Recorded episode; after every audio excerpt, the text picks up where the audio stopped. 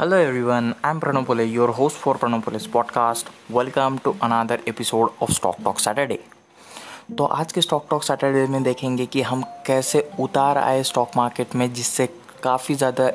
Economy को भी और स्टॉक मार्केट को भी फेब्रुआरी मंथ में काफ़ी डाउनफॉल फेस करना पड़ा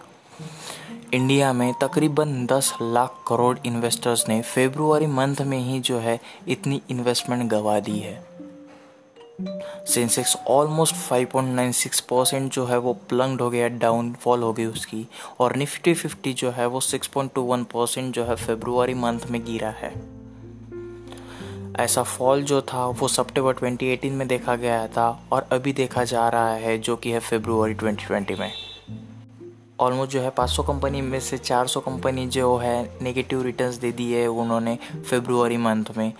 और देखा जाए तो 500 कंपनी में से 25 कंपनी ही ऐसी है कि उन्होंने बगडअप करके रखा है ट्रेंड कि 10 टू 60 परसेंट जो है सेम पीरियड में उन्होंने रिटर्न दिया है।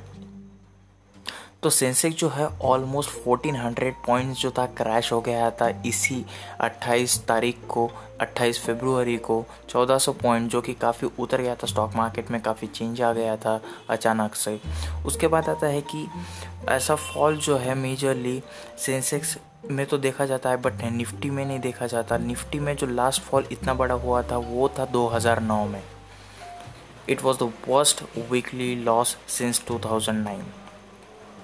so what is the reason reason ये था कि ग्लोबल मार्केट जो है काफ़ी सफ़र कर रहे हैं।